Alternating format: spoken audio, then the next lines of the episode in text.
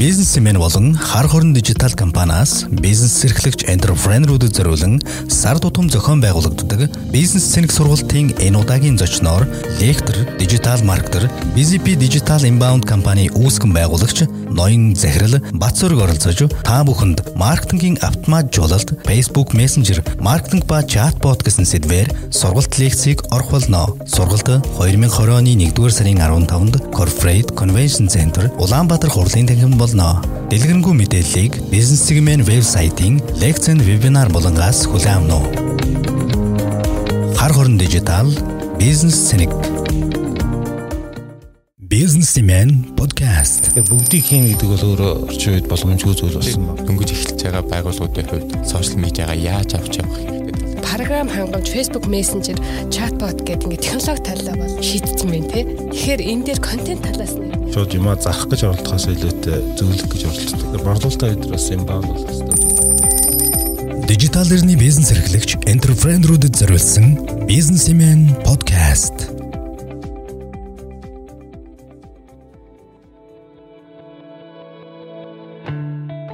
Сайн байцгаана сонсогчдоо Businessman podcast-ийн энэ оны анхны дугаар эхэлж байна. Энэ удаагийн дугаарыг Businessman сайтын эрхлэгч Үнэн Батмины бие сэтгүүлч биелэгт зочноор BCP Digital Inbound маркетинг агентлагийн үүсгэн байгуулагч Захирал Бацэрг нар оролцож байна.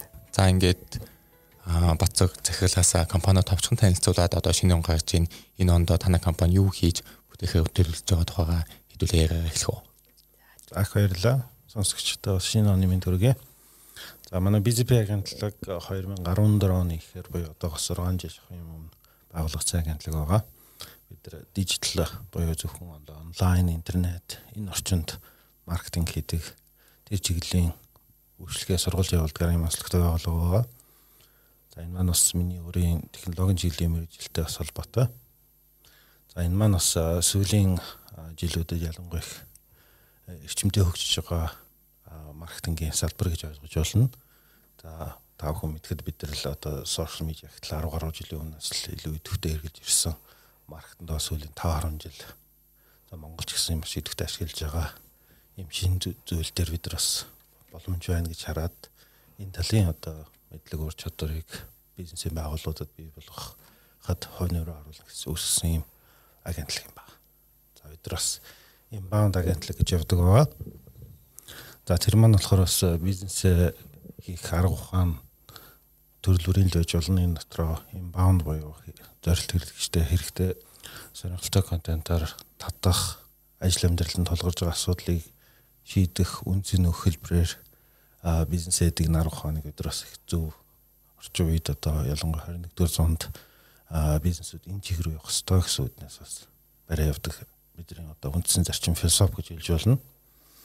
За өнөөдөр манай үндсэн дөрвөн үйлчлэгээ гэдэг. Одоо вебсайт их үйлчлэгээ за энэ бол харьцангуй ойлгомжтой байгууллагуудын вебсайтыг хийж өгдөг маркетингийн үйлчлэгээ а CRM нэвтрүүлэх буюу харилцагчтай хэрэглэгчтэй харилцах менежментийн систем нэвтрүүлэх. За мөн өнөөдрийн ярианы гол сэдв болох одоо Facebook Messenger marketing chatbot их үйлчлэгээ гэсэн үндсэн дөрвөн үйлчлэгээтэй за бас энэ чиглэлийн сургалтуудыг бид нар байнга сүүлийн 5 6 жилийн турш явж ирсэн юм байгууллага Бид нар одоо 15 орчим хүний бүрэлдэхүүнтэй ажиллаж байгаа. За манай баг хүндсэн маркетинг юм бол вебинг гэсэн хоёр үндсэн багт ажилладаг. За ерөнхийдөө 90 он төрсэн одоо шинэ мянганыхан гэж ярьдаг ийм шижгэр залуучуудаас үрцсэн юм баг байдаг байна. Тэгвэл танай хамт олон энэ жил юу төлөвлөж байгаа вэ? Өмнө жилийн өмнөх жилүүдээс ялгаатай энэ жил бүр илүү шинэлэг зүйл хийх ямар нэгэн төлөвлөгөө тиймэрхүү төлөвлөсөн ажлууд байгаа болов бид нар энэ жилийг илүү их өсөлтөх жил гэж харж байгаа. За өнгөрсөн жилүүдэд бас бид нар хөлөө олох за бид хинбэ гэдгээ эзлэн тогтоох бүтээгдэхүүн үйлчлэгээ зэгцэлж гаргаж иргэх. За дээрэс нь баг маань одоо өсөж одоо туршлагатай чадвартай болох энэ зүйлд бас сүүлийн хэдэн жил зарцуулж ирлээ. За энэ жилээс харьцангуй одоо өмнөх жилүүдэд би өөрөө ажил руу их детальны ордог байсан бол энэ жилээс харьцангуй бага ордог. Бидний одоо багийн маань гişүүд төрүүчээс одоо бага өөрсдөө удирдаад авч явах ингэх ийм одоо тэлэлтийн өсөлтийн жил болно гэж харж байгаа. За их сайхан сонсогдож байна өсөлт тэлэлтийн жил энэ жил. За би нэг асуулт асууя. Энэ BCP компани хувьд ер нь хамт олон баг маань ямар мэрэгжлийн хүмүүсээс бүрддэг вэ? Одоо энэ дижитал эринд бол ерөнхийдөө систем, програм хангамж ашиглах гэхээр IT-ийн хүмүүсээ хүмүүс төлхөө оруулах юм шиг санаад байдаг. А тэгтэл яг маркетингийн агентлагийн хувьд програмаа илүү сайн ашигладаг хүн олон байна уу? Эсвэл яг маркетинг, бизнесийн удирдлагын төлөв хүмүүс их олон ажиллаж байна уу? Танай байгууллагын хувьд? Аа тэр голдуу одоо бизнесийн маркетингийн хүмүүс голдуу ажилладаг. За мэдээж өгөх веб дизайн чиглэлийн хүмүүс бий, график дизайн чиглэлийн хүмүүс бий. Яг шаргагүй зарим мэрэгжил дээр бас яг тодорхой мэрэгжил рүү их нарийнсж орсон технологийн тодорхой мэрэгжлийн хүмүүс хэрэгтэй байдаг. Гэхдээ бид яг одоо програм хангамж гэдэг юм мэдээллийн технологийн инженерийн бол нэг ажилддаг. За тэр нь бол миний зориуд бас бодлоготой холбоотой. Би өөрөө хуучин инженер байсан байна. Тэгэхэд инженер хүмүүс бас яг үндэ технологи харьцангуй сайн мэддэг гэсэн яг бизнес маркетинг гэдэг ихээр тэр залуур чадварууд нь бас харьцангуй хөгжсөн биш байдаг гэж би хувьд бодд юм байгаа. Тийм учраас илүү бизнесийн хүмүүсийг илүү одоо технологиг илүү сурмаг ашигладаг, боломжуудыг ашигладаг. Энэ боломжийг ашиглаасаа гэж бодож агентлаг бий болгосон юм байгаа.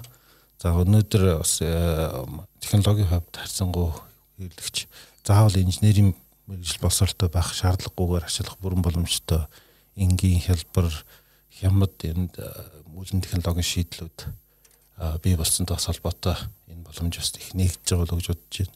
Жишээ нь манай залуучуудаас дурсаад одоо манай дарчны муян нар бол багуудаа удирдах байгаа тэд муйсын л одоо бизнесийн сургалт төгссөн л залуучууд байгаа. За дарчны би анх веб веб дизайн чиглэл рүү ажиллаач гээд ажил тавьж явах үед бас манай хүн одоо технологийн хүн биш тэ гэсэн өнцгөөс харж ирсэн бол өнөөдөр бас вебийн компани маань бас хөөрхөн бас өөрийн зах зээл бэйсэлсэн хийсэн бүтээлтэй ажилтай юм компани болж гарч ирсэн байна. За энэгээр би заавал одоо яг гэнэ технологийн нарийн мэрэгжлийн хүн байх албатай биш гэж бас нэг талаас харуулж байгаа болов уу гэж бодож байгаа. А тэгэхээр ер нь одоо технологийн хөгжлийн энэ үед маркетингийн менежерүүд болон бизнесийн удирдлагын чиглэлээр одоо суралцаж төгссөн мэрэгчлэтнүүд маань бас технологийн бас сонирхолтой тий тийм байвал илүү энэ энэ баавнд бол дижитал маркетинг хөрвж ажиллах чадвартай байх юм болов уу гэж би бас санал нэгтэй байна.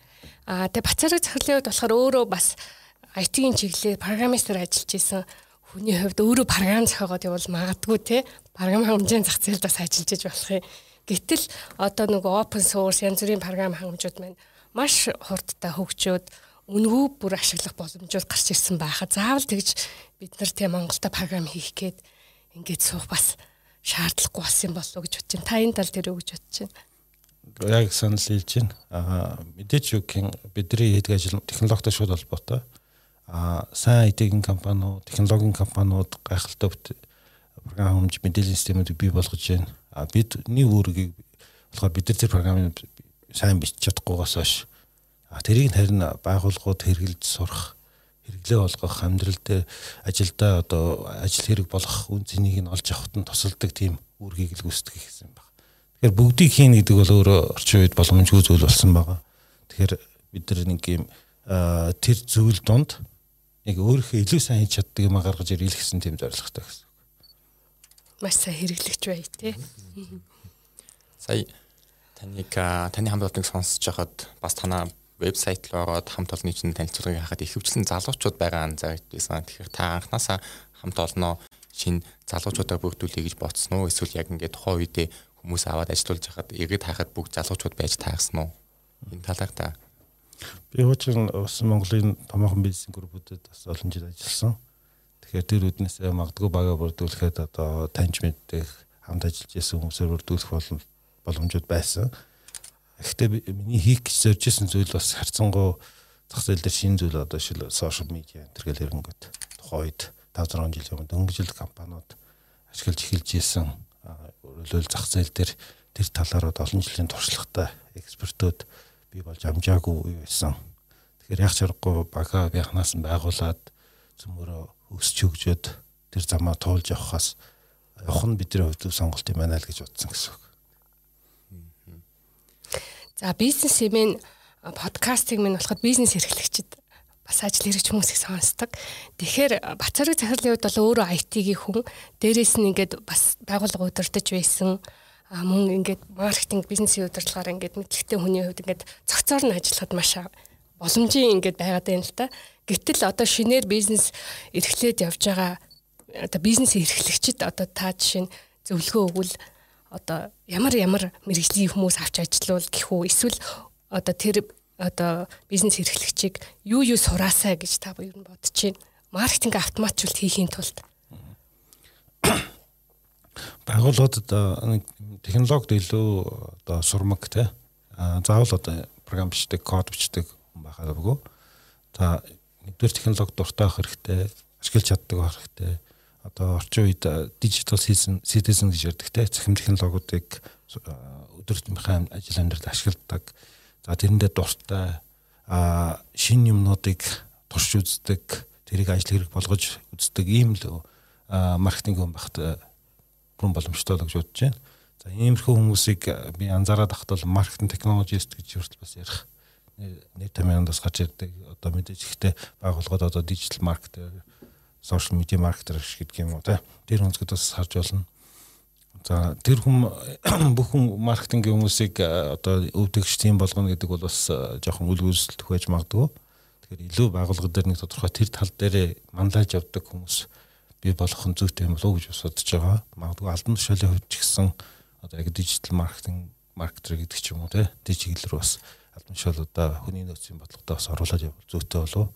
За дээрэс нь дижитал технологиг шууд байгууллагад одоо гэх нэг сар нэг жил нэвтрүүлэл одоо төгсөлчин гэж байхгүй энэ байнгын үргэлжлэх өсөн хөгжих юм процесс байгаа. Тэгэхээр байгууллагада энэ ур чадварыг ноу хау бий болгох тэр процесс бол одоо зогсолтгүй өршилж ядгаар бий болох нь зүйтэй болов.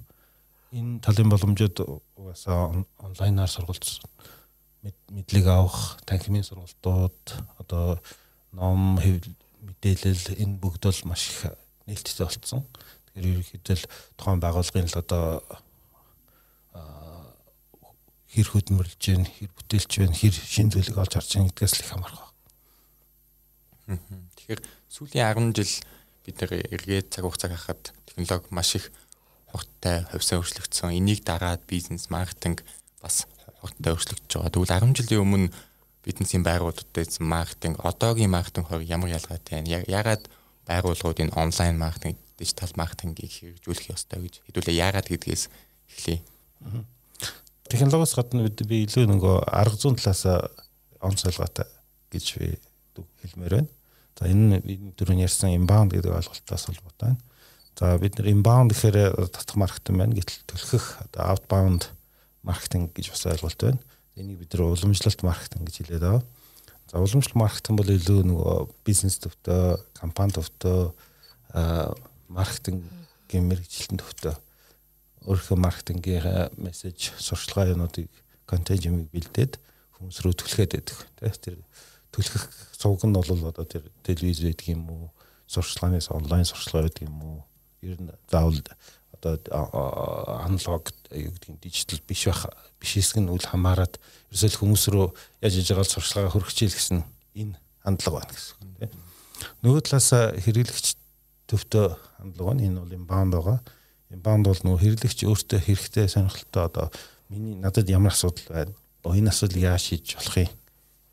Ажил амьдралынхаа тэр хэрэглэгчийг боловсрлоо олж авах тэр замд нь орж иж туслах замаар татдаг маркетинг гэсэн Тэгэхээр энэ хандлага руу юу гэдгийг сэтгэлгээг өөрчилж яж орж ирнэ. Цаашаа зүгээр одоо юу гэх сошиал дээр маркетинг хийж ингээл тэр нь одоо одоо юу гэх орчин үеийн баунд болчихж байна гэсэн бас биш байна гэсэн тий. А өөрөлд манай бүтээгдэхүүн юм байна. Одоо манай овёсыг хөдөлж байгаа манай овёс бол одоо Монгол анхудаа органик гэдэг ч юм одоо нэг тийм нэг бид нар нэг тийм мессеж шилдэг шүү дээ. Тэргүүлэгч, топ, шилдгийн шилдэг, Монгол анхудаа гээл те. Герман технологийн тэр Тэрийг яриад одоо бүтээгдэхүүнийг тавиад бид нар буст гэж ярьдаг. Facebook-ийн сурчлага яваад бол энэ бол яг л хоочин уламжлалт маркетинг хийж байгаа гэж ойлгож байна. А гэтэл хүний эрүүл хоолт гэж юу юм? Тэрэн одоо шил obvious дотор ямар хүнд бие хот хэрэгтэй одоо эрдэс бодис юу гэдгийг ингэснээр хүн яаж илүү сайхан амьдарч болох юм эрүүл мэндэ очиж өрсөлдөлийг хэрхэн бий болж явах юм тэр хэрэглэгчийн эрүүл мэндийн босрол эрүүл хооллолтой тэр юм дээр нь тусалснаар үнцэд нөхснөөрөө маркет хийх энэ зам руу ороо гэж бид нар зөвлөдөг гэсэн. Businessman podcast. Бацараг цэвэрлэн ярианы сонсоор надад бас ийм бодол төрлөө хэдийгээр маркетинг програм хангамж ашигласан ч гэсэн бас хуучин арга барилаараа тий хуучин мэдээллээрээ бөмбөгдөөдөл энэ маань бас шинэ технологиг одоо бүрэн дүүрэг ашиглаж байгаа явдал биш юм аа гэж ойлгож болох уу? Яг зөв. Одоо чатбот гэж ярьж байна те. Тэгээ чатбот одоо болно гэхээр л одоо манай мессенжер орж ирсэн хүмүүс рүү л одоо массаар нь сурчлагаа хөргөчийл гэсэн өнцгөөс маш олон байгууллагууд эхэлж харддаг. Энэ нөр юу гэдэг нь хандлагынхаа хувьд уруу зам руу явж байна. Олон хүнд мэдээлэл хүрэх нь гол нь хэрэгтэй хүмүүст мэдээлэл хүрэх нь гол гэдгийг бас ойлгоогүй яваад байна гэсэн үг тий. Тэгээ одоо хэрэгтэй хүнд хэрэгтэй мэдээллийн зөв цагт нь өгөх гэсэн санаа авч. Тэ одоо жишээ нь би магадгүй одоо юу гэх эрүүл хооллоо бол болохгүй наа гэж бодохгүй байгаа тохиолдолд хийж тэр бүтээгдэхүүнийг авч хэрэглэхгүй байж болно гэсэн. Тэр ихлээр ойлгох хэрэгтэй энэ асуудал ойлгоод тэгээд шийдлээ олж харна дараа худалж авна. Тэрний дараа магадгүй үргэлжлүүлэн дахин худалдаа бол тийм тэрнтэй холбоотой дараагийн бүтээгдэхүүнийг аавна. Энэ зам замнал маань илүү нөгөө юм зөв замаар явах хэрэгтэй гэсэн санаа явж байна. Тэрнийг нь ойлгож одоо энэ хэрэглэгч энэ худалдаа авалтынхаа замналынхаа хаана явж байгаа гэдгийг мэдээж маркетинг нь илүү гэсэн. Тэгэхгүй бол массаар нь бөмбөгдөн л гэсэн. Тэгэхээр дижитал маркетинг гэхээр ерөөхдөө програм хангамж ашигласан хэдий ч одоо маркетинг зөвлөлийн үед хүмүүс H2H гэж яриад байгаа тий. Human to human гэд. Маркетинг бол ерөөсөн хүн хоорондын харилцаа юм а гэд.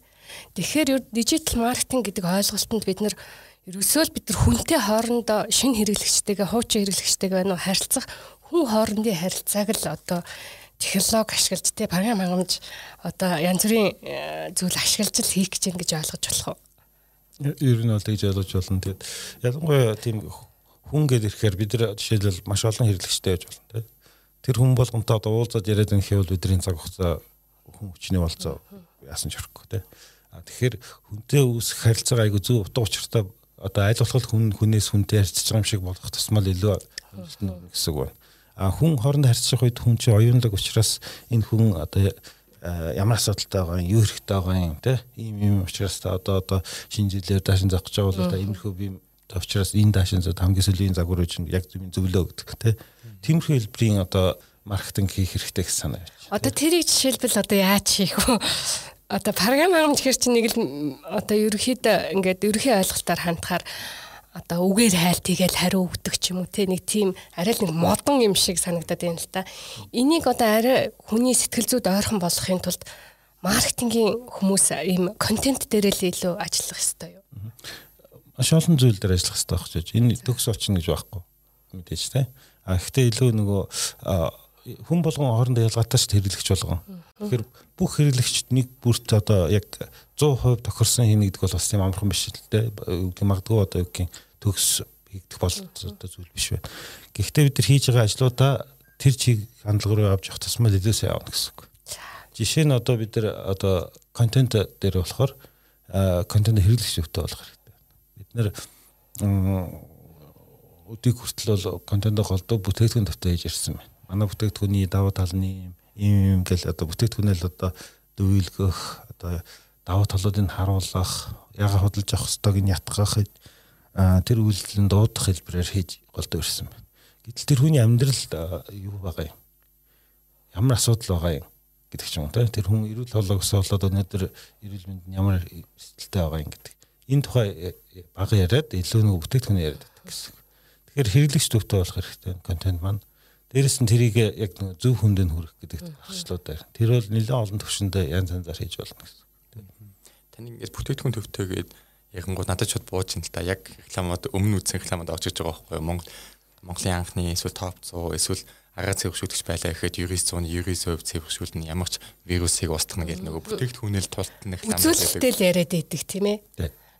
Тэгэхээр нөгөө фитнесийн багш хүн өөрөө ингээд айгуу сайн биетэй дасгал сайн хийдэг байж хүмүүс зөвлөн шүү дээ. Тэгэхгүй бол нэг туранхай хүн их хичээл фитнесийн багш гэдэг байвал хинч итгэхгүй гэдэг шиг маркетинг агентлагийн маркетинг өөрөө ч гэсэн бас яг тэр бүхний ойлгох суучраас илүү сайн байгаа. Тэгэхээр та маа өөрийнхөө компани дээрээ жишээ авахад та нар яаж маркетинг хийдэг вэ? Яаж тэр хэрэглэгчтэй олж бүтээгдэхүүнээ яг зөв сурталталж чаддаг вэ? Энэ тухайга илүү дэлгэнгүй яриач. Бид нар өөрөө нөө inbound агентлаг учраас inbound-аар хийх зэрэг байгаа. А тэр маань нар огт бүтээгдэхүүн үйлчлэгээ сурчилдгөө гэсэн үг бас 100 бол биш байна. За бид нар юу хийдэг вэ гэхээр хэрэглэгчтэй байгууллагуудад хэрэгтэй зөвлөгөө зөвлөмжүүдийг аль хүрхийг оролддог.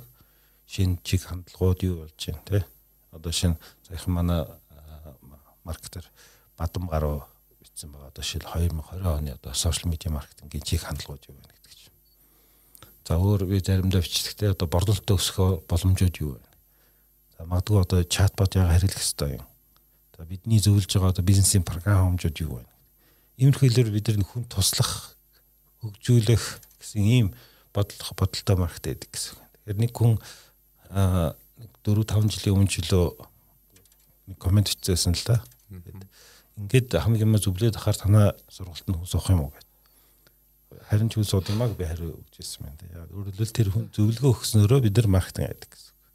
Энэ нь хуучин бидэрт байдаг гэсэн би юм мэддэг энийг аль болох хааж нууж агаад хадгалж агаад бусдад алдчихгүй юмсан гэсэн энэ сэтгэлгээ бид нар өөрчлөх ёстой гэсэн. Бидний одоо философи юм байна гэсэн. Бид нар юу хийж чаддаг мэдгээ хүмүүст байгууллагатай хуваалцах тусмаа л бид нар илүү амжилттай маркетинг маань явна бизнесмен амжилттай явна гэсэн юм зарчимтай гэсэн. Илүү ихийг өгөх тусам тэрийгээ дагаад илүү ихийг авна тий дээрэс нь бид нар юм борлуулахдаа шууд юмаа зарах гэж оролдохоос илүүтэй зөвлөх гэж оролддог. Борлуулалтаа бид бас inbound болох хэрэгтэй гэж үздэг байна. За хэрэглэгчдэд яг юу ямар асуудал байгаа юм. Боломж нь юу вэ? Тэгээ төсөв мөнгө одоо цаг хугацаа төлөвлөлт тухайн байгууллагын магадгүй хөгжлийн үе шат нь хаана явж байгаа. Тэрэнд нь тохирсон бүтээгдэхүүн манад байна уу байхгүй юу? Хэрвээ манад байхгүй бол бид нар танаа танад манай үйлчлэг яг одоогор тохиромжгүй байна гэдгийг хүртэл бид нар хэлж үйлчлэгээ өгөхөөс татгалздаг гэсэн үг тий. Ингээ яхаар зарим байгаа хүмүүсийн өстой буруу ярьж ингэж бодож иж магадгүй. Тэгээ энэ бол бидний одоо барьдаг одоо зарчим юм ба гэсэн. Тэгэхээр та өмнө нь Mons Group, MCS Electronics, Skytel а группүүдэд удирдах төвчний бас албан тушаалыг эхэлж исэн. Тэгэхээр та тухайн үедээ та маркетингийг яг юу гэж ойлгодог байсан бэ? Тэгээ 6 жилийн өмнөөс та энэ маркетинг агентлагаа байгуулад одоо үйл ажиллагаагаа нэлээд хэдэн жил явуулцсны үндсэн дээр та эргээд харахад маркетинг таны харж байгаа ойлголт яаж өөрчлөгдсөн бэ? Миний өмнө хийжсэн ажлууд харцангуй шууд нөгөө маркетингийн функц тал руу байгаагүй л дээ. Мэдээж үггийн бизнесүүдээр тавьж явахад бол маркетинг тэр дотор маш чухал функцүүд нэг тэр өнцгөөс нь харж явдаг. Илүү миний бас юу маркетинг харах өнцг нь бол нөгөө хуучин одоо классик нөгөө 4P гэдэг өнцгөөс илүү харж явж ирсэн. А гэхдээ энэ э, чиг бодол маань одоо сүүлийн одоо 5 6 жил нэлээх өөрчлөгдсөн гэж бас бодож байна. Илүү нөгөө миний сая ярьсан баанд гэдэг хэрэгдэгчтэй өөрийгөө ярьсан тий. За технологи талаас харах хэрэгтэй энэ арга гэдэг бол угаасаа би байнга ярьж боддог байсан байна. Тэгэхээр та 6 жилийн өмнө одоо энэ ирээдүйн чиг хандлага өөрчлөгдөж чинь гэж яг тэрийг анзаараад энэ агентлагийг яг эхлүүлэх болсон шалтгаанаа хэлбэлтэж яг юунаас эхэлсэн бэ? Яг үүндээ би маркетинг агентлаг шууд утгаар маркетинг агентлаг үүсгэн байгуулах гэж бодоагүй явж байгаад маркетинг агентлаг үүсгэн байгуулсан. Санаанд гүгээр гэсэн үг. Яг одоо тохироо бүрдсэн л байна. Миний хийх гэж зориулж явжсэн зүйл илүү би нэг дата аналитикийн чиглэл рүү бизнес хийсэн бодолтойсэн тий. Тэгэнгүүт одоо үүдэл нь яг хаана байна? Энэ ундаас юу үсгэж ямар бизнесийн одоо тийм хэрэглээ бий болгож болох нь гэж бодохоор ийм сурчлага дөрөв толгоонд орж ирсэн л та тухайд. Тэгээд хэрэглэгч юм бэ гэдгийг мэдээд яг зөв сурчлагыг хүргэх тэр арга техникүүдийг бий болгох энийг нөгөө хэрэглэгчийн өгдөл дээр суурилж хийя гэсэн бодол байсан гэсэн үг тийм. За тэгээд тэрэн дээр яваад ирэнгүүт яаж хамгийн их өгдөл сайн өсгөх болцоотой юмнууд нь Facebook гарч ирсэн. Тэгээд Facebook-ийн сурчлагын талын юмнууд руу явж байгаад Тэгээд сүлдээ ерөөхдөө ингээд дата юмнууд үүсгэх ингээд ирэнгүүт байгууллагууд энэ талын нөгөө ноу хау бизнесийн процесс юм харьцангуй юу гэдэг тийм би болоогүй байгаа учраас тэр тал руу н орж иж цааш явах юм байна гэд явсан гэсэн үг тийм. Гэхдээ миний одоо юу хийж байгаа одоо бидний хийж байгаа зүйл маань а одоо миний тэр тухайд бодож исэн зүйлийн бас нэг хэсэг нь гэж ойлгож байна. А явандаа бол би тэр талын бизнесээ илүү тал руу өргөжлүүлнэ гэсэн бодол бол байгаа гэсэн.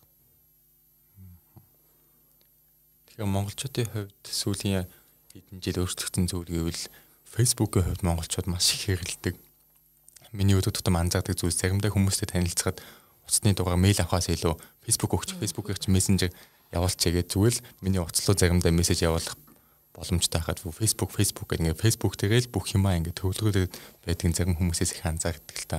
Тэгэхээр яг энэ Facebook, social media-г монголчууд их хэрэглэж байгаа дээр бизнесүүд ч гэсэн энэ social media-га хөгжүүлээд энэ суугаар хэрэглэгчтэй хүүхэн ч гэсэн зардал багтаа ирнэ өвдөнтэй арга гэж боддог бизнесүүд бас айгүй их байгаа анзаардаг.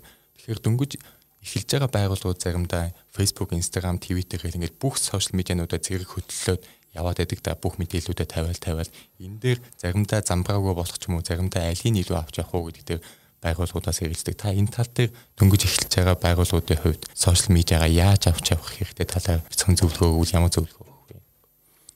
Бүх юмыг нэг зэрэг хийдэг нь өөрөө аюу хэцүү л дээ. Тэгэхээр тодорхой эренб байх хэрэгтэй тухайн байгууллага ямар салбарт үйл ажиллагаа явуулж байгаа бизнесийн онцлогоос хамаарат зөв сонгууд суугууд илүү сонгох магадгүй эхлээд нэг 2-оос 3 сошиал төр илүү төвлөрсөн зүйтэй болоо гэж бодож байна. Ганцхан гэдэг бол арай жоохон өрөөсгөл болно.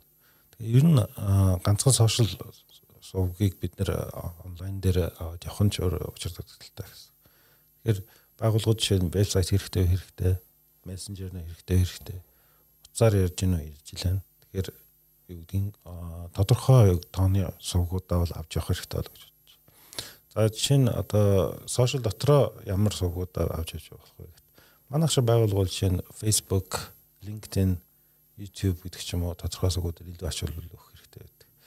Аа гэтэл зарим байгууллагууд жишээ нь одоо ховцосч байдаг юм уу те гоо сайхан Instagram илүү ч юм уу те. Instagram бол заавал байх хэрэгтэй сувгууд нэг те. Одоо тэр өсвөр насныхан зориулсан бүтээгдэхүүн хөгжлөгтэй бол тэр TikTok энэ тэрийг бол анзаарах хэрэгтэй харагдаж байна. Гэх мэхтэй нөгөө тухайн байгууллагаас хамаарат ялгаатай гэсэн. А тэгэхгүй ер нь энийг л бүгдээр хийгээд байгаа юм чи хийгээд байна гэж дөөрөх ч өөр гэсэн. Дээрээс нь сошиал медиа гэдэг юм гой сонирхолтой боломжийг бий болгосон сувг гарч илээ гингүүтээ бус сувга хайж гүйдэх нь бас аяг учир тусгалтай болов гэж. Мэдээж үгийн том банкнууд, үр холбооныхын энэ төр бол маш олон сувгуудаар олон хүнд хүрэх болцоо байж болно. Тэнд нэгдүгээр чигдгийн мөнгө төсөв, хүн хүчний болцоо өөр л дөө. Тэгэхээр ялангуяа жижиг дунд шинэ бизнесүүд бол тодорхой юмнууд дээр төвлөрж ижил амжилтанд хүрэх болов гэж бодож байна. Тэгэхээр BCP маркетинг агентлаг маань өөрсдөө сошиал маркетингийн сургалт явуулдаг байгаа. Тэгэхээр та бүхний сургалтанд суусан маркетинг менежерүүд бусад компани ажилтнуудын хувьд тухайн бизнесүүдийн түгээмэл гаргадаг алдаанууд юу байгаа нь танад ажиллагддаг вэ? Олон онлайн сургуулийнхаа хоорондын харилцаа уялдаа цогц байдал дээр алдаа явчихдаг гэж би энэ бол хамгийн их юу. Одоо жишээлбэл вебсайт нь айгу өхмөл ямар ч шинэ мэдээлэл тавьдгөө тэрийг сайн удирддгөө за Facebook нь тунд ажгүй яваад идэх ч байдаг юм та. Гэтэл энэ сувгууд ялгаагүй хүмүүс төрж байгаа сувгууд өөрийн давуу сул талуудтай Тэгэхээр аль аль суугууд нь харилцаа уялдаатай жигдхэн цогцоор авч явж байгаа гэсэн. Дээрэс нь хэрэглэгчтэй үүсэж байгаа төрөл бүрийн харилцаа байгаа. Маркетинг борлуулалт үйлчлэгээний энэ харилцаанууд бүх суугууд дээр харилцаа уялдаатай утга учиртай байх хэрэгтэй. Жишээ нь би магадгүй вебсайтаар ороод авч байгаа мэдээлэл тэр хүнд надад би хинбэ гэдгээ заад байгууллагад ойлгуулж байгаа төвшин маань мессенжер ороход бас адилхан төвшөнд л байж хэрэгтэй л гэсэн. Магадгүй би утсаар ярихад надад аа та ийм мэдээлэл авах гэж ирсэн юм байна. Та нэг гэсэн. Тэрийг бид нэр тодруулаад ингэж өгч байна гэдэг ч юм уу та. Энийг бол omni channel marketing гэж ярьж байгаа. Бид нар болохоор нэг multi channel marketing гэдэг олон суугаар маркетинг хийгээл энэ энэ суугуудад байж хатал болчих гэж боддог бол илүү тэр нөр учир тусгалтай гэсэн. Юмнууд нь уялдаатай хэрэглэгчээ бүх сууг дээр хинбэ гэдгээ тухайн хүнээ тухайн хэрэглэгч бүрийг мэдж явах тийм чиглэл рүү явах нь omni channel marketing гэдэг гэсэн. Тэр зал руу сул гэсэн. Facebook Messenger-ийн хувьд болохоор хүмүүс хувийн харилцаа илүү яваад байгаа юм шиг санагдтыг. Энийг нэг хараад өгөөч ingэж ч гэдэг юм уу те. Тэгээд мессенжер дээр харин чатботтой газрууд нь арай албан ёсны юм шиг харагдаад идэгин. Энэ дээр та юу ч хэлэх вэ? Чатбот яг бид нар гэдгийг сүүлийн 2 3 жил хийж эхэлж байна. Тэгэхээр бас яаж одоо хийх вэ гэдэг тэр процесс бол зөвхөн одоо хөгжлөх ихний шатанд явж байгаа л гэж ойлгож байна. Мэдээж одоо эцсийн хэрэглэгч маань бас тэр зүйлийг хэрэглэх тал дээр бас суралцаал явж байгаа. Зарим хэрэглэгч орж ирээд бот харахаараа ярьж чаддгүй яг л нөгөө сайн ярьсан шиг энийг яах вэ гэл хүн шиг юм хүнтэй ярьж байгаа шиг ярих яриагаа өсөд байдаг ч юм уу та. Тэгэхээр энэ процесс бол яг л явж байгаа процесс. Би гэхдээ илүү тэр аль болох нөгөө автомат машин машинаас мэдээлэл авах хэсэг нь хөгжих ёстой гэж бодож байна. Өнөөдөр бол мэдээж сөхс болчоог байгаа. Тэр хөгжил явах хэрэгтэй. Одоо нөгөө Elon Musk ангар руу очно гэл тэгэхээр очиж яах юм гэдэг шиг. Тэр чинь тэр хүмүүс магадгүй тэр 50 жилийн дараа юу болохыг харж яаж яах. Тэрийн шиг бид нар өнөөдөр хийж явах хэрэгтэй гэсэн. Тэгэхээр та өөрөө энэ маркетинг чиглэлээр ажилт ажилтдаг хүн. Тэгэхээр танд магадгүй ингээд компаниудын совталчилгааг рекламыг хаяа хараад за энэ компани энэ дээр алдаж энэ энэ компани маркетинг айгүй сайн яваад байдаг. Юу энэ компани маркетинг дэжгүй шүүгээ танд зарим тийм анзаарсан зүйлүүд байдаг бол танд одоо тийм санал болгохоор айгүй маркетингээ зөв оновчтой хийдэг тийм Монгол бизнесүүд компаниуд юу байгаа танд шууд орж ирж байна уу? Би яг нэг тухайн байгууллагын онцлж ярьсан байна л да. Энэ дэр над нэг ийм байгууллагууд дээр би нэг анзаараад байгаа нэг юм ба. Ингээд олон байгууллагууд дээрээс гадны том компаниуд шиг анзаар гэж. Нэг storytelling буюу одоо юм төөх өгүүлэх гэдэг аргачлал маркетинг дээр айгүй амжилтанд хүрч байгаа. Тэгэхээр нэг тийм хүмүүст нэг юм урам зориг өгсөн, ойлгуулсан, амьдралд нь хүрсэн тим хэлбэрээр маркетинг хийх гэдэг аргачлал явж байгаа. Жишээ нь хамгийн энгийн одоо хэлбэрээр ярих юм бол жишээлбэл Instagram дээр гоё story тавьчих тийм. Энд чинь баг зэрэг ийм хөнгөө энгийн нэг тухайн үед болж исэн төвхийг хүмүүс тооцож шít. Аа мэдээж үг энэ дээр илүү их тийм сонирхолтой хүнд хүрсэн арай юу гэдэг юм те олон зүйлийг өгүүлсэн төвхүүд байж байж бол бид тэр хавар адилхан хавар тэр бензин нэг гоё тийм story үзсэн юм аа. Тэрний юу гэхээр тэр бензин ихнэр нь байрта бенз гэд эмхтэй байсан юм байна л та. Нөхрийнхөө хийсэн машиныг энэ ажиллах ёстой гэд унаад гэрлүүгээ тавьчихсан л.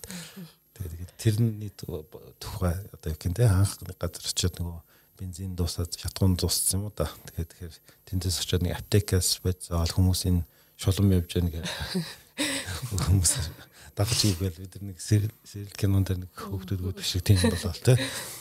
Тэгээд тэр эмхтэй тэгэл тэнд эндээс одоо нэг юм лигроин гэж бодсоол машин дээр ингээл асаага яваал шулмгийн ашгараад үжсэн хөхтөн тэр эмхтэйг хараад ямар гайхалтай мундаг эмхтэй гэж хараад үлдэх юм тэ.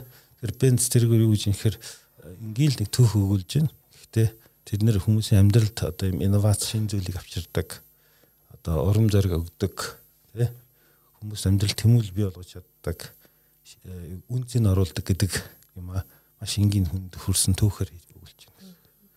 Одоо нэг наадам гэдэг нэг ноолуурын э, брэнд яваад тань анзаардаг болов. Гадны захлаар явдаг. Наадам гэсэн үү? Тий. Гадаад залуучууд ирээд Монголд юм нөгөө олуурын ченж менжүүд юм ийм шууд нөгөө малчтаас ноолуурын аваад тэрийг нь хөргөнө гэл. Айгу эвтэйхэн тийм хөрхөн YouTube-ийн видеонууд хийгээл одоо тэр нь 3 сая 5 сая үзэлттэй энэ тийм маш энгийн хөгжилтэй хэлбэрээр одоо бол төх хүргээд тэр нь хүнд айгу ойлгомжтой. Амьдралд ойр түүх байх тусмал хүнд их хүрдэг юм шиг тийм. Тэгэхээр энэ бодохоор бид нар уламжлалт ноолор юу гэхээр маш гоё юм загвар өмсгч гарч ирэл тэр өнцгөөс бид нар харж мэдээж яг тэр хэсгэнд байх хэрэгтэй л ах л да. Гэхдээ нэг тийм илүү нэг юм шин сонирхолтой хэлбэрүүдээс гаргаж яж байгаа харагддаг тийм хүнд ойлгомжтой энгийн хөр. Одоо ер нь бол сүлүүд энгийн багтсан сайн гэж ярьж байна.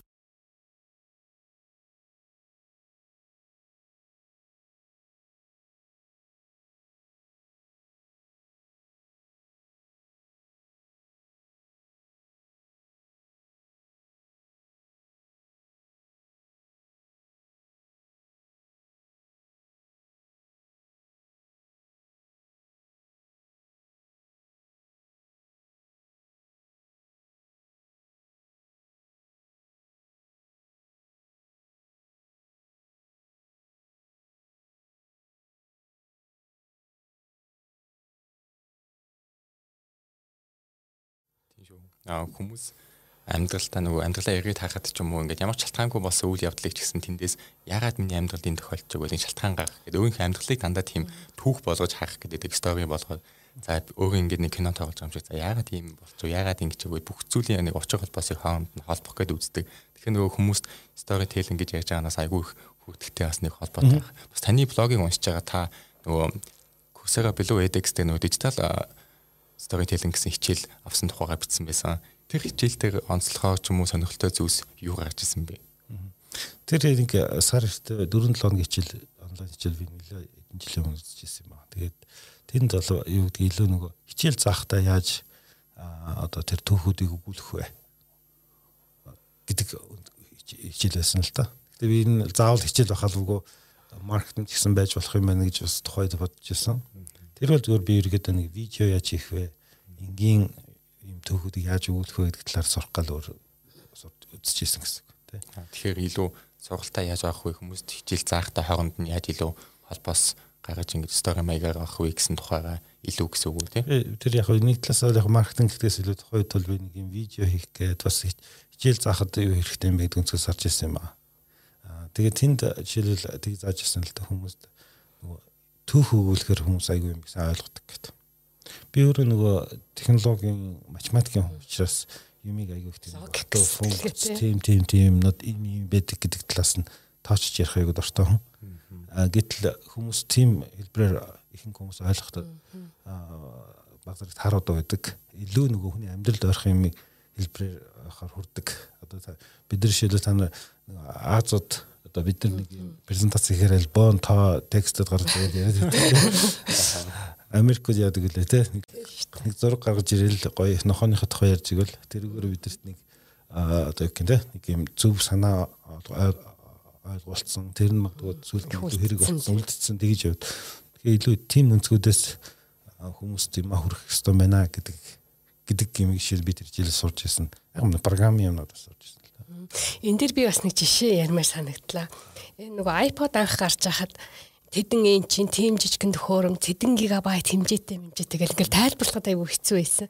Тэгсэн чи энийг болохоор ингээл бодож байгаа бол таны халаас нь 100 дуу гэл те ингээл өгцөн. Тэгэхээр хүмүүс айгүй ойрхон тусаа тэр айгүй хэрэглээнд нэвтэрсэн гэж жишээ өгдөг те. Тэгэл бодохоор ингээд яг тэр тусмаа технологийн програм хангамж байд юм уу техник юмыг сурчлахтаа ингэж амьдралд ойрхон ингээд сурчлал илүү бас хүнд хүрд юм байна Тэгээд яг байгууллагууд ингээд одоо ч яг бүр амар 100% буруух нь юу юм?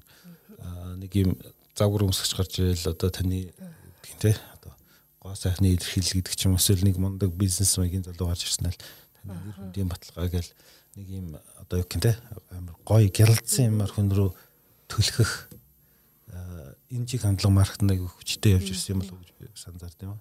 Тэгээ би илүү нөгөө илүү энгийн хүний амьдралд нь ойрхон цаад хүний одоо амьдралд байдаг асуудал, юмыг хөндсөн, шийдлийг харуулсан, урам зориг өгсөн, ухаарл хайрлсан тийм хэлбэрийн хүн илүү зөв гэж.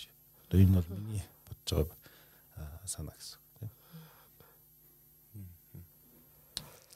За манай бизнес эмийн сайт болон хар хорон дижиталаас зохион байгуулах бизнес цэник сургалтанд бол Бацар захирт маань одоо оролцож байна. 1 сарын 15-нд Facebook Messenger маркетинг ба чатбот гэсэн сэдвэр. Тэгэхээр энэ сургалтынхаа талаар одоо товч ярилцъя гэж бодож байна. Энэ дээр болохоор яг програм хангамж Facebook Messenger чатбот гэдэг ингээд технологи талаа бол шийдсэн байна те. Тэгэхээр энэ дээр контент талаас нь юу ямар бэлтгэлтэй байж иж энэ одоо энэ үйлчлэгийг авах хэрэгтэй вэ? Ер нь чатбот хийхдээ мэдээж агуулга нь Ер нь чатботыг эхлээд танилцуулъя те. Яг ямар зарчмаар ажилладаг систем чатбот өвдөг бид нар хэрэглэгчтэй нэг харьцах нэг харьцаа гэж ярьдаг одоо шууд ховчлсан харьцаа. Жишээ нь Facebook пэйж дээр би гоё видео тавьчлаа гэж бодъё. Энийг бол олон хүн харна тэнд коммент чинь олон юм нээлттэй тийм. А гэтэл мессенжер болохоор яг тухайн хүнтэй ховчлж харьцсан бус хүмүүс тэр ярьж байгаа яриаг харахгүй. Энэ нэг л хүнд хандсан тийм. Одоо над руу байгуулга SMS сурчлага явуулаа бас тиймэрхүү маяг харилцаа. Имэйл бас тиймэрхүү.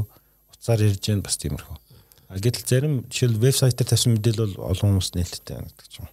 Иймэрхүү маягаар ялгаатай байна. А мессенжер болохоор нэг харьцах нэг тухайн төвчсөн үсэж харьцааг яг хөвчлэн үсэх болцоод байна гэсэн. Тэр харьцааг хүн болгонтой хөвчилж үсгэхээр хэцүү байна л да хүм хүм бичээд авах юм бол тий. Тийм шүү дээ. Дахин дахин тий. Олон асуух олон юм шивээд суугаад байна гэсэн үг. Хүн суулгаж байгаад 10 хүн суулгаж аваа бичсэн ч зарлаа өндөртэй. Тэгэхээр энэ харилцааг л одоо автоматжуулж одоо икийн бүтэмж өсгөж чинь гэсэн. Тэгэхээр энэ дээр юг бид нар автоматжуулж чадах вэ гэдэг асуултыг л их бодох хэрэгтэй юм байна. Цаана чинь бөөн байгууллагууд компаниуд юм чатбот гэдэг юмд олчлоо.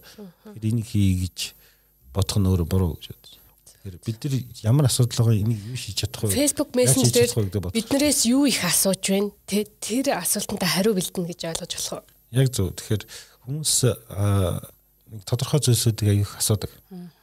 Жишээлбэл энэ бүтээгдэхүүн ямар ч ямар үнэтэй хаанаас авч болох юм? Цагийн хуваар гэдэг ч юм уу. Тэр нэг вебсайт руу хаа FAQ гэдэг нэг түгээмэл асуултууд асуултууд гэдэг юм те. Тэгэхээр энэ зүйлүүдийг заавал хүмүүгээд авах биш. Одоо хүн бол баг зэрэг удаж өгнө шүү дээ орж ирээд яг тухайн байж гэнэ байхгүй байна уу? Шүн мөн энэ төр бол ажиллахгүй шүү дээ одоо гэх юм те. Ажлын цагуудаар л мэдээлэл авах гэдэг ч юм уу өөр хүнтэй ярьж байгаа тохиолдолд тэр хүн хоёр хүнтэй зэрэг чадлж чадахгүй гэдэг ч юм тэр гэтэл бот бол олон хүнтэй зэрэг ярьж чадна. А зарим нэг мэдээллийг бидрээс илүү сайн өгч чадна. Жишээлбэл гоё видео үзүүлж чадах бид нар видеого үзүүлэх ингээл энэгүй видеого аплод хийгээл энэ төр те. Зураг үздэг бот бол энэ хэсэг маш хялбар хийж чадна. А бот юу хийж чадахгүй гэхээр хүн хүнд тийм тун ухаалаг тийм оюунлаг хариултыг өгч чадахгүй байж байна.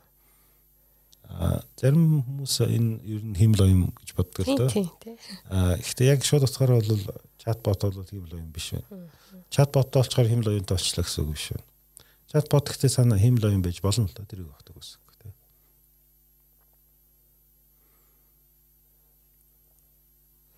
За та энэ Facebook Messenger маркетинг ба чатбот сургалтанд ямар хүмүүс зориулсан гэж бодож байна? Энд бизнес эрхлэгч, удирдлагын хүн ирэх ёстой юу? Эсвэл маркетингийн хүмүүс ирэх ёстой? Эсвэл бүр инженер технологийн хүмүүс ирэх ёстой болоо? Илүү бизнес удирдлага маркетинг хүмүүс ирэх нь зүг болов. Гэтэ борлуул технологи шийдсэн учраас тийм ээ. Технологийн хүмүүс яг болохгүй юм баггүй тийм. Гэхдээ юу гэдгийг энэ өөр технологийн тим айхтар төвхтөө асуудал биш байна. Тэгэхээр заавал ахчих шаардлагатай биш тий. За яг үүндээ хүмүүс бодохоор энэ ботын програм гэдэг юм л хамгийн чухал гэж бодоод байдаг. Зэс болохоор гэдгийг хүнд харилцаа нь чухал байдаг. Харилцаа нь яаж тэр юу гэдгийг машин болон хүний хооронд харилцаа өрнөж байна. Хүн чинь хооронд аяг ухаалаг ярина шүү дээ. Одоо зөвхөн доторх агуулгаар биш одоо хоолойны өнгө одоо body language ярьдаг, нүүрний хөрлөг, гар хөлийн хөдөлгөөн, бие хөдөлгөөн ийм зүйлүүдээр харилцдаг. Гэтэл машин бол тийм төвшөнд харилцах мэдээж болоогүй тий яг тийм мундаг ээод хөгжижлээ л да. Тэр жирийн байгууллагууд тийм төвшин рүү ортол бол бас нэлийн зайтай шүү. Тэгэхээр тэр харилцааг л аль болох хүнд эвтэйхэн одоо энэ нэг тэнийг автомат хариултаа болооч гэж хэлэхэр биш болгож л хийх гэдэг тэр яаж яриа өрнөх вэ гэдгээ тэрийг зөв гаргах нь хамгийн чухал гэсэн. Аа тэр яриа зөв өрнөхийн тулд мэдээж нөгөө дөрөв ярьсан нөгөө дотор нь контент агуулга нөгөө бот чинь тодорхой мэдлэгтэй байх хэрэгтэй гэсэн үг тийм. Тэгэхээр аль болох нэг боттой мэдлэг мэдээлэл өгөх хэрэгтэй гэсэн үг. Тэрийг ашиглах болцоог нь өгөх тусмаа илүү хүнтэй. Ажил үйлчлэгийг мэддэг хүн л тэрийг одоо ургуулсан гаргаж тавих нь шүү дээ одоо. Чинь утсаар байнга харилцдаг ажилтан бол тэгэл хүмүүс иймэрхүү юм асуудгийн тий иймэрхүү юм их сонирхтын гэдэл тэр мэдээлэлээ бэлтжиж чат маань илүү үр дүнтэй ажиллах нь тийм үү? Яг зөв. Тэгээд зарим байгууллагууд яг жоохон технологийн баг сайтай компаниуд жишээлбэл ботын програм бичдэг л дээ. Тэгэхээр тэн дээр нэг асуудал байгаа яг тэрийг бичдэг хүмүүс маань бизнесээ маш сайн байдаг бол бас байж болно Тэгэнгүүт энэ юм дандаа өөрчлөгдөж шинжлэгдэж явах хэрэгтэй байдаг. Тэгэнгүүт нөгөө технологийн хүн тэрийг нь янзлах хэрэгтэй болоод ирэнгүүт гэсэн. Тэрний оронд тэнд үйлчлэгээний хүн, маркетингийн хүн, борлуулалтын хүмүүс энд мэдээлэл өрчилж хөгжүүлж байх хэрэгтэй. Бизнесийн тал нь төрүүлж авч явж явах хэрэгтэй гэсэн. Одоо вебсайт чиг багхгүй нөгөө вебсайт нь инженер хүн л засч чаддаг болчоор тийм нэг юм өөрчлөгддгүү юм агуулга нь хэвээрээ байгаад байдаг. Технологи нь мундаг байгаад байдаг. Маркетинг хүмүүс нь болохоор энэ нэг төвхтэй юм очноддггүй. Вебмастераас асууж хийн гэдэг ингээд цаг алдаад. Тийм тэрний оронд Facebook дээр л пост хийчихдээ. Яг тэгэхээр нөгөө тэрний хэлэхэд ялбар гэдэг шиг. Тэгэхээр энэ маркетинг автоматжуулалт гэхээр бизнес эрхлэгчид маань ингээл боддог бах. Бодсон юм шиг надад санагдтыг. Одоо ингээл маркетинг автомат болгоно гэхээр програм хангамж хангамж мэдхгүй. Тэгэхээр IT-ийн хүн ажилд аавна. Ингээл нэг програм ашиглана. Одоо үнэтэй програм ч гэдэг юм уу санхүүгийн хувьд бас их зардал гарах байх ч гэдэг юм уу. Бас ингээд нэг тийм барьертай байгаад идэм шиг санагддаг. Энэ тал дээр та юу зөвлөх вэ? Маркетинг автоматжуулалт мэдээж өөрөө олон төрлийн шийдлүүдтэй байгаа. Одоо шил фейсбુકийн сурчлагын хүртэл автоматжуулалт юм тий. Трафтны зардал байна тий. За тэгэхээр юу сурчлагын дээр бол гэхдээ фейсбુકийн сурчлага тийм үнэтэй бол бас биш шүү дээ тий. Байгууллагууд нэг 200 доллараар сардаа сурчлага хийчихэд бас өөрхөн хүмүүст хүрчин асуудалгүй. За нөгөө талаас маркетинг автоматжуулалтын шийдлүүд сүүлийн жилүүдэд маш их хямдарсан байна.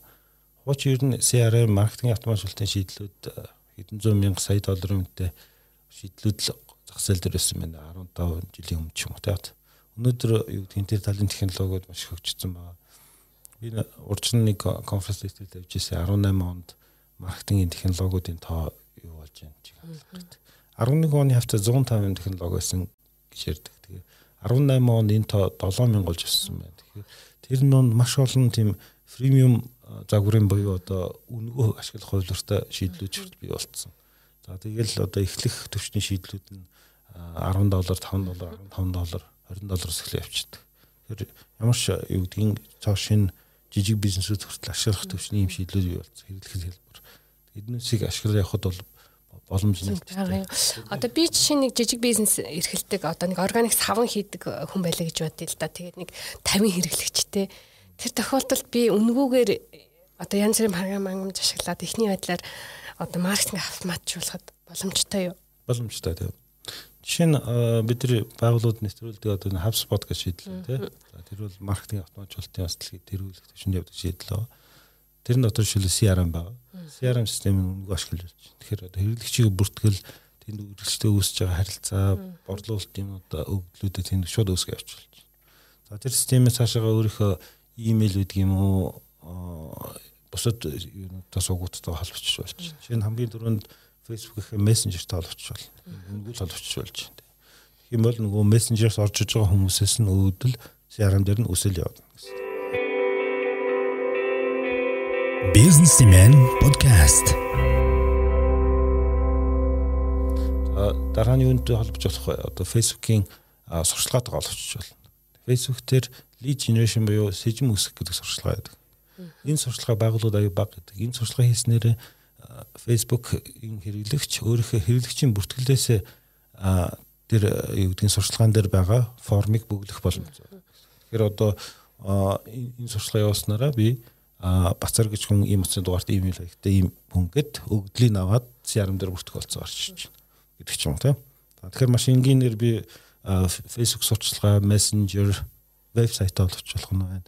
Аа байгууллагын утасны дугаараа бас чинь магадгүй бид нар сүүлийн үед бол Colpro гэдэг байгууллагын дуудлагын удирдах системтэй захираас хийж байна. Имэйлийн одоо G Suite, Office 365, Outlook-ийн шийдлүүд боловч ингээл өөрөлдөл хамгийн ихний байдлаар утгад үнгүүгээр шууд олон системүүд хооронд интеграц хийх энэ процессыг автоматжуулах эхний алхмууд гэж болж байна. Энэ гэхдээ бүр автоматчлаа гэсэн үг биш л дээ.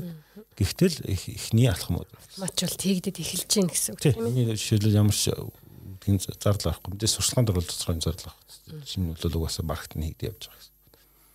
Тэгэхээр нөгөө одоо таны хэлж байгаа тэр үншитүүдийг хийх зарим програмыг хөдөлж авах шаардлага тулгарна. Гэхдээ маш одоо зардал нь бол маш бага гэх юм уу. Гэхдээ энэ дээр зарим компаниудад ч юм уу хүмүүс анзаардаг нөгөө үнгүй юм хэрэглээ зооцсон ч юм уу нэг нэг хэдхэн доллар төлөөд хэрэглэх үйлчлэгээнүүдийг нэг авахасаа төвөгшөөгөөд байдаг нэг жижигхэн зардал гаргаад тэгээ тэрнтэйг хайцуулахад хамаагүй их өгөөж авах боломжтой байхад тэр бүхнийг ашигладаг. Тэгэхээр таны хувьд энэ талаар юу гэж байна? Хүмүүс аливаа зүйлийг яг өвдөл тоо тооцоодоо харахгүй илүү нөгөө юу гэдгийг нэг юм айдас мэдрэмжээс хардаг асах юм аа гэж боддог. Жишээ нь одоо би видео хийлээ гэж бодъё. Яг үүндээ тэр видеонд гарч байгаа зардал илүү өндөр л гардаг өөрийнхөө хүн хүчээр хийсэн ч гэсэн тэр хүн бэлэн мөгдүүр гарч ирсэн. Хэдээр хэдэн төгрөг болох вэ видео бол тийм ээ. За ерөөсөө өөрийнхөө хүн хүчээр хийжгаад магадгүй нэг дизайн нь сайн дизайн штэ. Тэр нь хийгээ суулаа. Дор ижил нэг 200 мянган цалингийн зарлалын тодорхой хувьд гарч ил байгаа байхгүй. Гэтэл тэрийг юу гэдгийг нэг 5 доллар 10 доллараар сурчлага хийх хийгээд олон хүн төрөхөөс одоо боломжлдог гэдэг ч юм уу те. Мэдээж үгүй нэг дандаа мөнгөөр зодож явна гэдэг бол буруу та. Гэхдээ юмныхаа баланс зөв харна гэсэн үг те. Чи надад гоё видео хийж энийг би а зардал түгэлтэнд зардал гарахгүй бол хэдэн хүн төрөх вэ. Тэгэнгүүт магадгүй би нэг 100000 хүн төрөх чадлаа гэсэн шүү дээ. Одоо би тодорхой хэмжээ сурчлагаа хийгээд цаашаага 50000 хүнд нэмээд төрөхчээ. Тэрнээсээ юу гэдгийг гарах үр дүн маань өндөр байлаа гэж бод. Энэ тохиолдолд би тэр 50000 хүнд төрөх магадгүй 50 долларын зардлыг гаргаснараа нөгөө илүү үр дүнд хүрж ийн гэсэн тий. Тэр 50 доллар маань гараад нэг ч борлуулалт хийгдэхгүй ирээдүйд хийгдэхгүй байгаа бол энэ бол маш тэнэг зардал буруу зардал болж шээ. Тэнэг жоох. Тэг өргүү зардал болж. Ахраад үр үр өгөөж гарч байгаа бол хийгэл хэрэгтэй гэсэн санаа тий. Энийг шимжих болцоо хүртэл шил Facebook сурчлагын дээр байдаг. Би сүүлд ичсэн нэг нийтлэн одоо фейсбુકийн сурчлагаа борлуулалтын үр дүнгээр яаж хэмжих вэ? Тэгэхээр манахаас хин гэдэг хэрэглэгч хин гэдэг нь болохоор нэр нь биш чухал биш. Утасны дугаар имэйл хаяг ч юм уу тий. Ийм үнэтэй бүтээгдэхүүнийг тэдний өдөр авсан гэсэн өгөгдлийг Excel дээр ямар нэгэн байдлаар өрөх системээс гаргаад авчих. Тэр өгөгдлөө Facebook-оор оруулах юм бол Facebook сурчлагын дундаас тухайн сурчлагынууд дээр тухайн хүн ямар нэгэн байдлаар үзснүүд арснууд нь хараад энэ сурчлагаа чинь 17 хүний нийт 4.5 сая төгрөгийн борлуулалтад нөлөөлсөн гэдээ харуулж. Тэгэхээр өөрөлд сурчлагаа чинь борлуулалт нөлөөлж чадж байгаа гэх юм бол хийх л хэрэгтэй шиж байгаа. Хийхгүй бол тэрийг байна. Тэгэхээр бид нар анх юу гэдэг энэ сурчлагаа хийх үед үр дүнтэй нөгөө гэдэг мэдэхгүй л дээ. Мэдээж бид ухаалаг учраас туршлагатай учраас зөвл хийх байна. А гарсан үр дүн дээрээсээ бид нар гэдгийг асуудлаа шийдэж сул байвал сайжруулна, сайн байвал цааш нь улам өргөжлүүлэх гэж юм хэлбэр явах хэрэгтэй. Тэгэхээр таны энэ яриаг сонсож байхад хүмүүс заримдаа нэг өөрчлөлт өөрчлөлтөнд их дугуй байд юм шиг анзаардаг юу? Тэгэхээр компани гэдэг чинь цаана хүмүүс л байгаа шүү дээ. Тэгэхээр хүмүүс өмнө хууч арга барилтаа тасцсан хүмүүс нэг шинэ арга хэрэглэх гэхээр чинь тэр нь оновчтой зүв байсан ч гэсэн хүмүүс цаарлаад нөгөө хууч нөгөө л нэг татсан өөрт нь эвтэйхэн агаа илүү ашиглах гээд таны хэлдгээр нөгөө яг тэрийг л илүү төлхөө ажиглаад яваад байдаг. Тэгэхээр энэ хүмүүст хандаж хэлэхэд ч юм уу яг ийм бодит өөрчлөлт гарсан, ийм өөрчлөлтийг хийснээрээ, ийм онлайн болж хилцснээрээ, ийм ийм бодит жишээнүүд, бодит өөрчлөлтүүд гардаг гэсэн танд яг тийм яхаа жишээ одоо тэр хүмүүст нэр би бас яагаад энийг хэрэгж болохгүй бодоодсэн чинь би бас хуучнаагаад яваад идэг юм биш үү гэж бодож байгаа хүмүүсээс байж магадгүй. Хүмүүс юм өөрчлөлт өгөх ёстой гэж аюу хэрдэг чсэн ихэнх хүмүүс хүмүүсийн одоогор 80% нь бол өөрчлөгдөх дурггүй байдаг тий. Тэгэхээр бол бага зүйлээр л байж ах дуртай гэсэн тий. Тэгэхээр энэ нь өөр алдаа ялангуяа жишээлбэл мундаг явж байгаа хүмүүс байгуулгач гэдэг юм уу? Аа бид нар болж гин шаардлагагүй гэж яваад унцдаг тохиолдлууд байна тий. Тамирч төрөл ирдэг юм хэлээ л дээ би нэг саяхан нэг YouTube дээр видео үзчихсэн. Одоо тэнцэн одоо 90 ягуу тамирч чинь одоо ийм Roger Federer ч юм уу тий туршлагуудаас яваалцаачаа гэт. Бизнес хэрэг болохоор юм юу вэ гэдэг. Хичнээн нэг номер байлаа ч гэсэн би юу засч болох уу хөгжүүлж болох уу гэдгийг харж ирсэн. Яг л ихээр би юу мэдэж чинь би магадгүй нэг номерын тенс чинь 4 жил 5 жил явлаа. Гэхдээ миний артлын хүмүүс бол хөгжиж байгаа. Би яг байгаагаар л байж явах юм бол бизнес тэтэргүүцэн гэдэг ч юм уу тэр үн тэгж бодоод би одоо юугаа сайжруулж болох вэ? Миний одоо арийнхаа гарынхаа ардлаар цохилцуулаад энийг хайж болох вэ гэдэг ч юм уу тэгж хайж явдаг гэсэн. Тэгэхээр өөрөлдөл бизнест өнөөдөр болж байгаа зүйл маргааш болохгүй гэж магадгүй гэсэн өнцгөөс л хандаж л байнга л одоо юу гэдэг өнөөдөр өнөөдөр энэ болж сайн байна. Тэгээ маргааш яаж өөрчлөх вэ гэж харж авах хэрэгтэй. Бизнес ч гэсэн бас тухайн цаг үетэйгээ хүл нийлүүлж тэ. Урагшилж л явж шинэ технологиг ашиглаж л байх хэрэгтэй гэдэг санаа эндээс бас гарч байна тэ. Надад нэг асуулт өгч ирсэн таны намтрыг уншиж хахад та өөрөө математик технологи чиглэлээр инженер чиглэлээр сурсан байсан. Гэхдээ та одоо маркетинг хийж байгаа. Тэгээд яаж энэ бүхнийг энэ дундаа ингээд хувирж өөрчлөгдөөд сурсан болоо гэж бодож байгаа. Таны нэг блогийг блог дээрх нэг бичгийг уншсан л та тэнд та онлайн хичээлүүдийг ажлын хажуугаар ингээд үргэлж авч исэн тухайгаа ярьж байсан. Энэ тухайгаа та яриач. Ер нь одоо интернет онлайнаар маш их зүйлийг сурж болж байгаа тий. Тариндаа би юу гэдэг хошин байдлаар ярьдаг байхгүй хэрхэн одоо цөмийн зүсэг хийх вэ гэх. Бараг байгаа та тий. Заавар гараад ирчихэр юм шиг те. Жохо оролдвол болж магадгүй юм шиг яг энэ тоглоом те. Гэхдээ ер нь бол иргэдгийн хүмүүсийн мэдлэг маш онлайн орчинд бий болгоцсон мэдлэг мэдээлэл маш их болцсон. Хуучин илүү их мэдээлэл үзэгсэн одоо илүү мэдлэгийн түвшин рүү оруулаад ирсэн. Тэнд жишээлбэл хичээл зааж байгаа хүмүүс хүн юг үзэж харж ойлгоод ямар шатаар явбал илүү сайн амьдралдаа оруулж чадах уу, сурч чадах уу гэдгийг бодцсон юм хичээлүүд хүртэл аяг маш их болсон гэсэн. Энийг дагаж сураад явах юм бол болохгүй зүйл байхгүй. Өнөөдөр ялангуяа залуу үеийнхэн хил усны асуудал болсон. Асуудал бол маш бага болсон тий. Тэгэхээр би тэгвэл нэг хэлтгэл дээр хэлсэн юм. Өнөөдөр жишээлбэл бид нар маш их тийм англи хэлтэй орчинд амьдарч ш дэлхий дээр. Бараг л одоо англи хэлээр сайн ярьж чадахгүй бол яаж тэгж тэр нудаас болтож гарч чадж байна гэж боддог тий. Тийм шүү. Хүүхд мөхтөл одоо телевиз хийж байгаа сурчаад байна шүү. Харин. Тэгэхээр тийм орчинд байгаа тохиолдолд сурах хэрэгтэй гэж. За дээрэс нь одоо би нэг юу бид нар ийм сургалтад явуулдаг гэж ярьсан шүү. Тэр сургалтаар заадаг зүйлсийн талаар нэг 2 3 хүн энэ хугацаанд комент хийжсэн ба. Эднийг таант ингээд нэг YouTube-ээс сурч болдог маягийн юм зааж идэг юм аа. Тэгээ би боддог байхгүй энэ залуу зүг хэлчлээтэй. Яг сургыг юу болно ш яа болохгүй гэж. Яг тэгэхээр би тэр зүйлүүдийг магадгүй YouTube-ээс сурсан л байгаа байхгүй. Онлайнаас тий. Хүн үнэхээр сурч авч чадвал YouTube дээр баг бүх юм байгаа. Гэвч хүмүүс сурдгүй учраас л сургалтын байгууллагууд бас байсаар байгаа гэж боддоо шүү дээ. Тэгээ харахаар юу надад нэг хүн хэлсэн юм л яг хүмүүс юу гэдэг нэг юм идэвхтэй юм хайж ингэж хож төнгөж сурдаг хүмүүс байдаг. Тэр нь хүмүүсийн магадгүй 20% биш 5% хавцал баг шүү. Тэр тэр 5% руу орж чадах юм бол хүн одоо юу гэх гэж байгаа л юу гэдэг нэг 5 10 жилдээ нэг дээд сургууль гэсэн явж явах төвшний мэдлэг авч чадна гэж харагдаж байна. Одоо жишээ нь өдрийн ярьлаа би онлайн курс мөр сурсан энэ гэдэг. Би нэг жилдээ нэг 6-аас 8 курс дуусгаж байдаг тий. Тэр нь амьдралын хажуугаар тодорхой цаг гаргаал яваад байдаг. Одгүй нэг 7 хоногт 30 мянга гэж үзсэн шүү дээ ч юм уу. Ингээ яваад ирэнгүүт би нэг 10 жилд одоо гэх нэг дээд сургууль зоосон хэмжээний одоо мэдлэг мэдээлэл өөртөө тэгт яг илүү хэрэгтэй гэсэн ч юм уу авцсан юм шиг байж магадгүй гэж бодоод байхгүй. Багцаа оновчтой бүрдүүлээд гэдэг шиг юм. Өөртөө яг хэрэгтэй зүйлүүд олж хараа тэрийг цаашгаа ажил амьдрал руугаа хэрэгжүүлээд яг үндэ магадгүй би нэг дээд сургууль сурахад бас их олон төрлийн юмнууд үзэн шүү дээ. Би шинэ бакалавраар сурж явах үед улс төр судлал энэ тэгэл төрлөөрөл юм. А энэ тохиолдолд би илүү нөгөө өөртөө илүү ойрхон хэрэгтэй өөрөөгөөсөө зүйлүүдийг яга шууд амьдрал дээр практикт хэрэглээ болгох тийм шин мэдлгүүдийг олж авч байгаа гэдгээр бүр их давуу талтай юм. Тэрийг хүн гэхдээ нэг удаа ойлгох хэрэгтэй юм шиг. Тэгээд бид нар шинэ манад шинэ маркетингийн ажилдаа орж ирэх үед эхний 3 сарын хугацаанд байгууллагад өршөлтөө хугацаа өгдөгтэй дасан зохицох хугацаанд хөтөлбөр дундаа 3 онлайн курс амжилтаа дуусгах гэсэн тийм шаардлага тавьдаг гэсэн. Тэгээд би яхаа тэрийг тэгж бодсон юм ихэр магадгүй нэг хүн тэрийг чадна гэдгээ нэг өөрөө хүн анзаарч хэрэгтэй тий. Ойлгочих хэрэгтэй. Өөрөөр мэдэрчих юм бол цаашаа тэр дундаас бас хүн жин төлөхөөс юм сурах дуртай. Ялангуяа залуу хүмүүс бол зурх дуртай хүмүүс шүү дээ. Толгойн сэргийг юм сурыг гэсэн.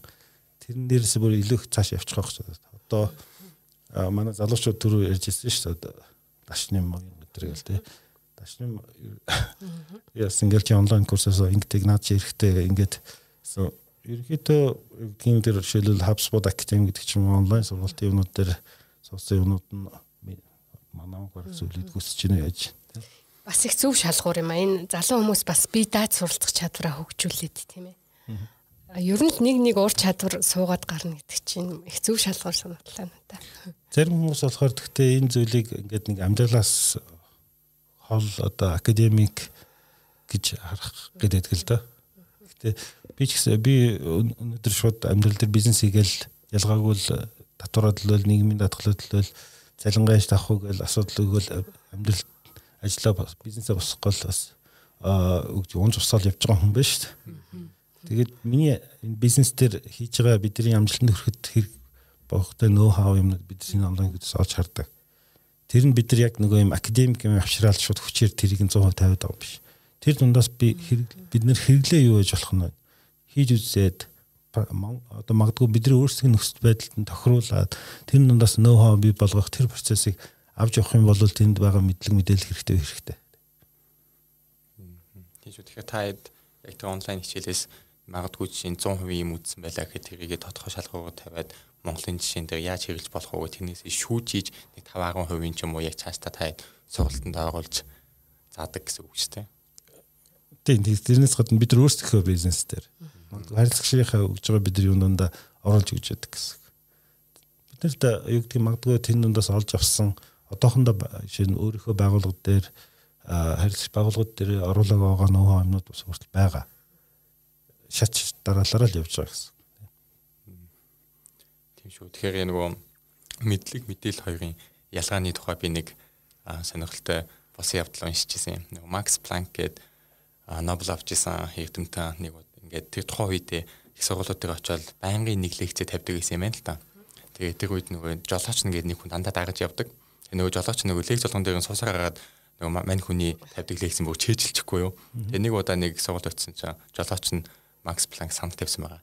Энэ удаа чи суугаад би чиний хооронд яривал яасан бэ? Би чиний бүх юмыг угаасаа чэйжилсэн мэдж байгаа гэдэг нөгөө Тэгсэн чинь Макс Планк за яагаад болохгүй гэж тгий тгийгээд тэгээ манай ой байраа солиод мань хүн гаргаад лекцээ тавиад уншаад дууссан юм л та.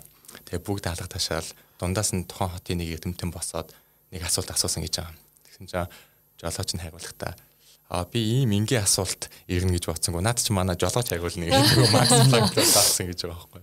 Тэгэн шиг нөгөө яг хүн сонссоор гараад мэддэг юм шиг болцсон яг мэдлэг эсвэл яг тэр нь үнэхээр хүн өөрөө ашиглаж чадах мэдлэг үү эсвэл мэдээлэл үү гэдэг хоёрын хооронд бас ялгаа байдаг тухай энэ жишээс айгуу сонирхолтой нийт байдлаас харуулж исэн. Ер нь одоо би бас юу нэг сургуульд мургуулт гэл бас э, ялангуяа сүүлийн 5 6 жил их олон хичээл заалаа л да. Э, энэ донд анзаархаар би мэдээж үгийн тодорхой төвшөнд мэдж байгаа зүйлүүд байдаг. Яг хичээл дээр хүн заахтаа яг л мэдж хийж үтсэн юм а заахгүй бол бас хүн төрдөггүй байдаг. Би яг ерөн зөвөр шийдвэл хувьч ингээл э, Магадгүй 10 15 жилийн өмнө ингээл байгуулгын дээр очиод нэг сургуультанд хамрагдаал буцаа ирэхээр нь заа наатханыг хамт олондоо хаалцах гингүүтэл ийм юм байдгийн байна гэж ярьдаг. Тиймэрхүү сургуулиуд зөндөл хийдэг байсан. Гэхдээ хүн нөгөө тэрийг бүр эзэмшээгүй зүйлээ заана гэдэг нь хэцүү. Аа гэхдээ тэрийг заах гэж оролдоно гэдэг нь өөрөө магадгүй илүү сайн эзэмших нэг зам нь шийдэж болно.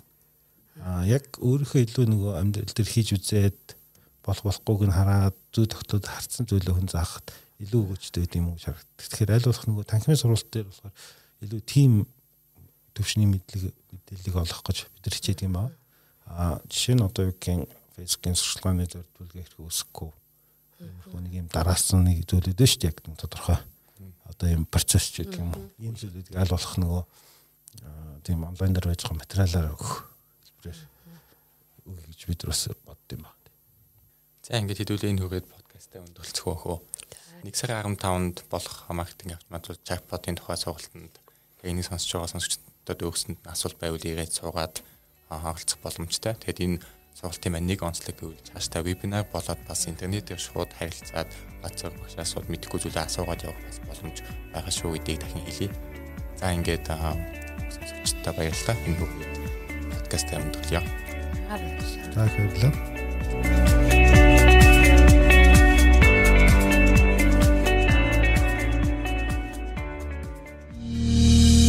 Бизнесмен болон хар хорон дижитал компаниас бизнес эрхлэгч энтерпренерүүдэд зориулан сар тутам зохион байгуулагддаг бизнес цэник сургалтын энэ удаагийн зочноор лектор, дижитал маркетер, BZP Digital Inbound компани үүсгэн байгуулагч Ноён Захирал Бацүрг оролцож та бүхэнд маркетингийн автоматжуулалт, Facebook Messenger, маркетинг ба чатбот гэсэн сэдвээр сургалт лекцийг орох болно. Сургалт 2020 оны 1-р сарын 15-нд Corporate Convention Center Улаанбаатар хурлын танхимд болно.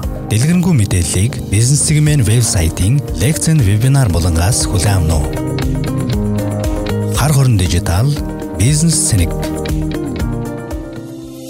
Ирж буй дижитал эринд өөрийгөө болон бизнесээ системтэйгээр хөгжүүлэн зогсолтгүй урагшлан явах өндөр өргөөжтэй шинэ арга замыг өөртөө нэ. Бизнесмен подкаст